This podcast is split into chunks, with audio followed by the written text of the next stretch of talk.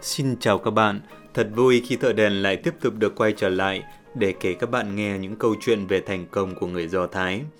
Câu chuyện ngày hôm nay là về người thợ may chân thật các bạn ạ.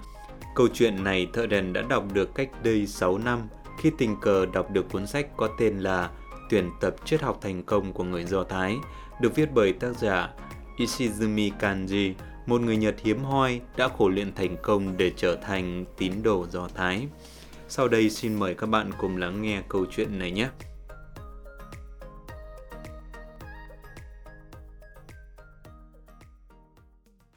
Tại một quốc gia nọ, vào một năm nọ, trời nắng suốt mấy tháng liền, cả nước gặp phải trận hạn hán vô cùng lớn. Bao ngày trôi qua, nhưng không có lấy một giọt mưa nào rơi xuống. Cây cối hoa màu, tất cả đều đã khô héo. Nước giếng đã cạn, không còn một giọt. Đàn gia súc lần lượt chết đi trong sự tiếc rẻ của những người nông dân. Lúc bấy giờ, trong giấc mơ, nhà vua nằm mơ thấy một vị thần xuất hiện.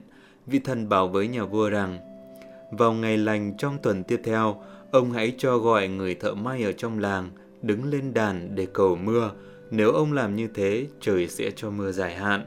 Nói đoạn, rồi vị thần bay đi mất. Sáng ngày hôm sau, khi tỉnh dậy, nhà vua nhớ lại câu chuyện về giấc mơ mà ông đã gặp phải trong tối ngày hôm qua. Nhưng định thần một lúc, nhà vua mới nghĩ lại, muốn cầu mưa thì phải đọc được kinh thánh. Tên thợ may kia là kẻ không biết chữ, hắn không đọc được kinh thánh, và hắn cũng là kẻ chẳng nhớ được nội dung nào trong cuốn kinh thánh cả. Thế thì làm sao có thể để hắn thay mặt dân làng đứng lên cầu trời khấn mưa được cơ chứ? Có lẽ ta mệt quá mà nằm mơ chứ chẳng phải điểm báo gì. Suy nghĩ như vậy, nhà vua bỏ qua giấc mơ. Ông cho gọi những người biết chữ, tường tận nội dung kinh thánh lại, rồi để họ thay nhau đứng lên đàn cầu mưa. Cả một tuần trôi qua, nhưng vẫn không có một giọt mưa nào rơi xuống. Đêm ấy, trong lúc tiếp đi, nhà vua lại nằm mơ thấy vị thần ngày hôm trước. Vị thần lại nói với nhà vua những điều tương tự như giấc mơ mà ông đã gặp phải lần trước. Vị thần nói với nhà vua rằng, hãy cho gọi người thợ may trong làng lại và cho người thợ may đứng lên đàn cầu mưa. Làm như vậy, trời sẽ cho mưa dài hạn. Nhà vua tỉnh dậy và vẫn nhớ như in giấc mơ, nhưng ông vẫn không tin và cho rằng vì mình quá mong mưa mà đâm ra suy nghĩ vẩn vơ. Một tuần nữa trôi qua, vẫn không một hạt mưa nào rơi xuống. Đám gia súc trong làng sửa chết nhiều hơn.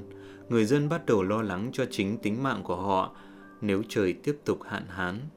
Rồi một tuần nữa trôi qua, đêm hôm đó, lần thứ ba nhà vua nằm mơ thấy vị thần với cùng lời dặn như hai lần trước.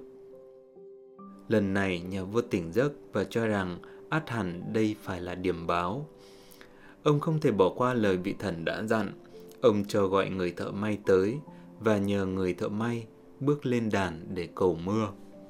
Người thợ may vẫn ăn mặc giản dị như mọi khi và bước lên đàn cầu mưa với chiếc thước đo ông vẫn dùng thường ngày được quấn lên một cách ngay ngắn trong vòng cổ. Đứng trên đàn, người thợ may đưa hai tay lên trời rồi mới thỉnh cầu bằng giọng nói thật chân thành. Hỡi thần linh, từ ngày con làm nghề thợ may cho tới nay đã tròn 40 năm.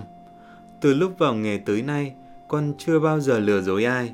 Ngài hãy nhìn chiếc thước của con, đúng tới từng ly, con chưa bao giờ cắt thiếu cho ai, dù là một ly vải nào cả.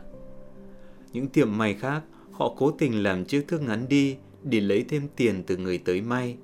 Tiệm bán bột mì cũng làm cân lệch đi mà bán thiếu lạng.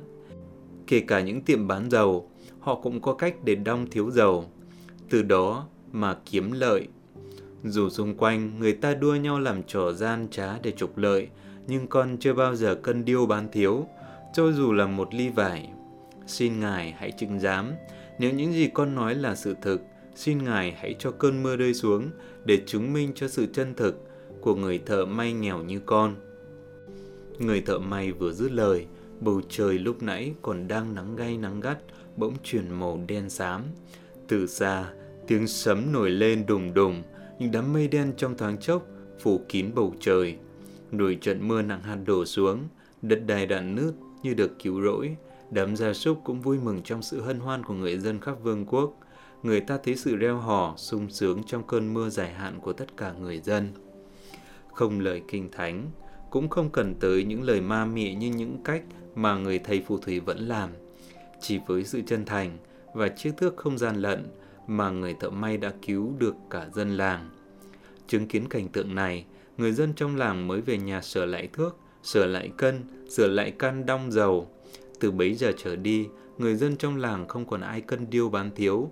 Họ làm ăn chân thật, chân chính và sống vô tư như người thợ may chân chính đã làm.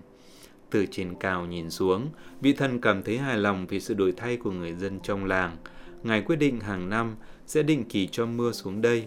Từ bấy giờ trở đi, người dân trong làng cũng không còn lo lắng về hạn hán như trước nữa.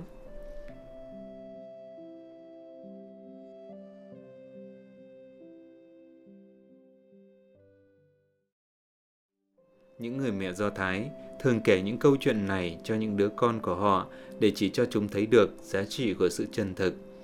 Thấy người khác cân điều bán thiếu để kiếm lời đi chăng nữa, thì bản thân mình cũng tuyệt đối không được làm theo con đường như thế. Những người mẹ Do Thái kể chuyện này để chỉ cho con cái họ thấy được việc buôn bán không phải là đặt đồng tiền lên trên hết, mà cách sống ngay thẳng mới là điều thực sự đáng quan trọng. Nói như thế không có nghĩa là người Do Thái không quan trọng tiền đâu các bạn ạ. Ngược lại, họ rất quan trọng là đằng khác. Họ cũng không cổ suý cách sống, không cần giàu có mà chỉ cần sống ngay thẳng, sống đẹp là được. Không có tiền thì chẳng nuôi nổi gia đình, cũng chẳng có thể cho con cái có được một môi trường học tập giáo dục tốt. Người Do Thái, họ suy nghĩ cả hai mặt, tức họ truy cầu cả việc làm ăn ngay thẳng và việc làm ăn sao cho có thể kiếm ra được thật nhiều tiền.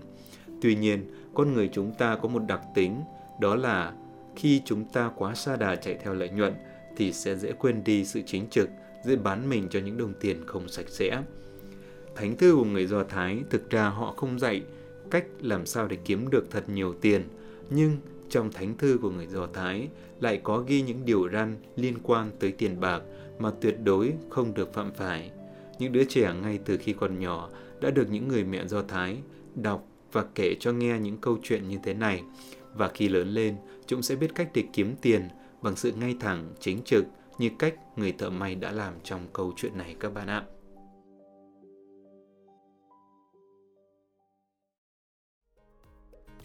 Chuyên mục những câu chuyện thành công của người Do Thái tuần này tới đây là hết rồi. Xin chào và hẹn gặp lại các bạn trong những tuần sau. Các bạn đừng quên bấm nút subscribe kênh youtube của Nomudas để tiếp tục nhận được những câu chuyện mới nhất về thành công của người Do Thái các bạn nhé. Xin chào và hẹn gặp lại các bạn trong những lần sau.